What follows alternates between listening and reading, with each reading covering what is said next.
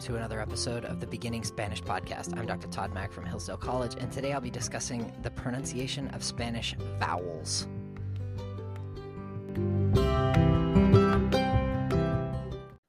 So, I had a student today write on her reflection that she was interested in learning more about Spanish pronunciation.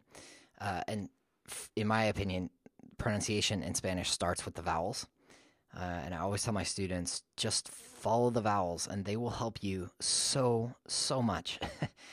and uh, and so here they are. The vowels in Spanish are a, e, i, o, and u, and they're pronounced like this: a, e, e, o, u. So the letter a sounds like ah always. There's no change in that ever. It's so it's so nice. In English, ah can sound like a, it can sound like uh, a. It can sound like uh. Um, and it can combine with other letters like e and an a together can make e or a, and it, it's all very confusing.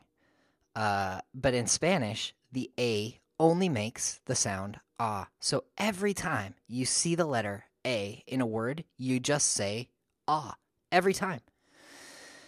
The letter e in Spanish is pronounced e and uh, sometimes we have a tendency to make it sound like a a but that's actually really two sounds. That's a a. We don't want to make two sounds. We just want to make the one pure a sound.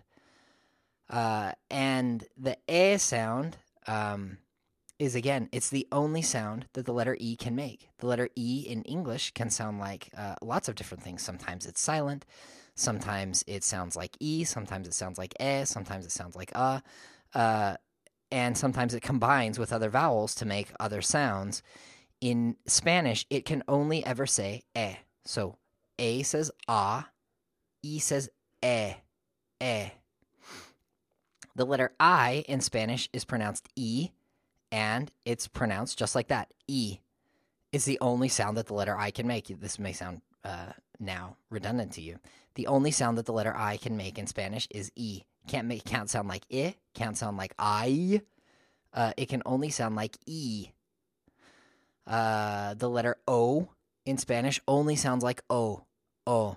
And it doesn't sound like O, O, because see, you can hear that's two different sounds. O, O.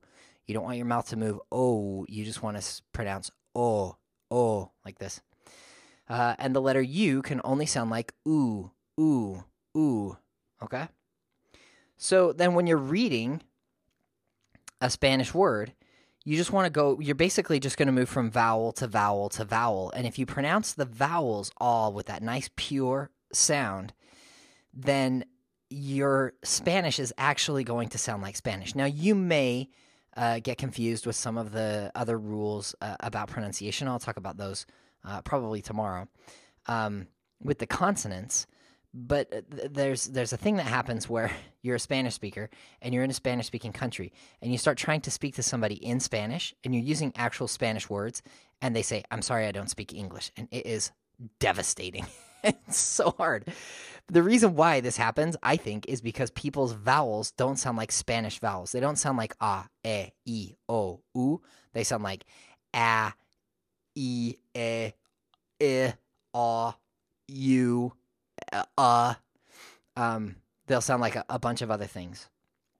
So uh, I wanted to just finish off today uh, by um, by telling you one of maybe my most favorite Spanish word, which is the word murciélago. Murciélago. And murciélago is a cool word because it's the only word in the Spanish language, I'm pretty sure, that has all of the vowels in it. So it's a, a, e, i, o, u. So, and you might look at it and go, oh my goodness, I don't even know where to start. Uh, but the best place to start there would be like right at the beginning, and you would just say mur si murciélago, murciélago, or in Spain they would say murciélago. So, uh, take away from this: follow the vowels. Always pronounce the vowels in exactly the same way every single time, and your Spanish will sound like Spanish, and pronunciation will become way easier uh, than than you expect.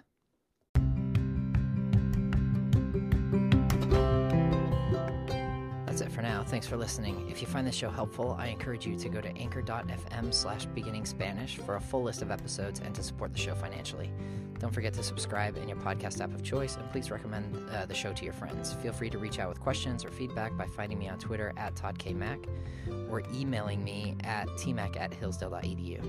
If you enjoyed this podcast, you might also like my other shows. This semester, I have one on philosophy and fiction in modern Spain and one on the hero's journey in masterpieces of film. Until next time, so long.